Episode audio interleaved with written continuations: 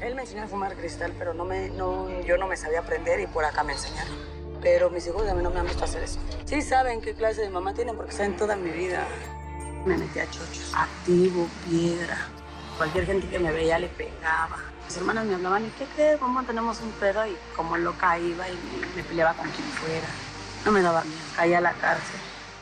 El mundo de las drogas no es un lugar feliz. Busca la línea de la vida. 800-911-2000.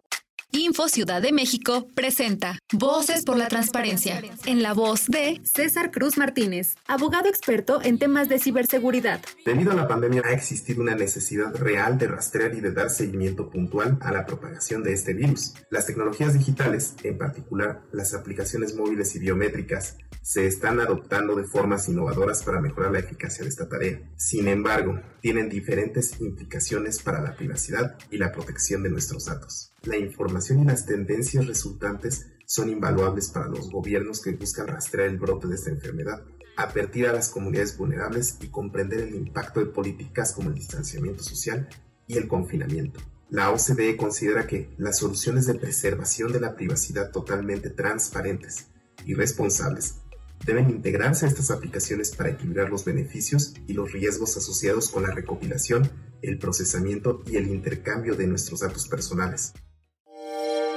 Hola, soy Verónica Volkov y estoy en descargacultura.unam.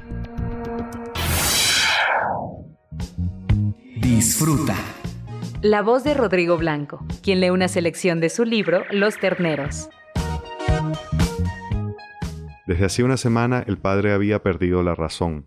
La metástasis había invadido el cerebro. Los periodos de conciencia eran breves. El viejo pasaba la mayor parte del tiempo durmiendo o emitiendo quejidos, gritos y llantos.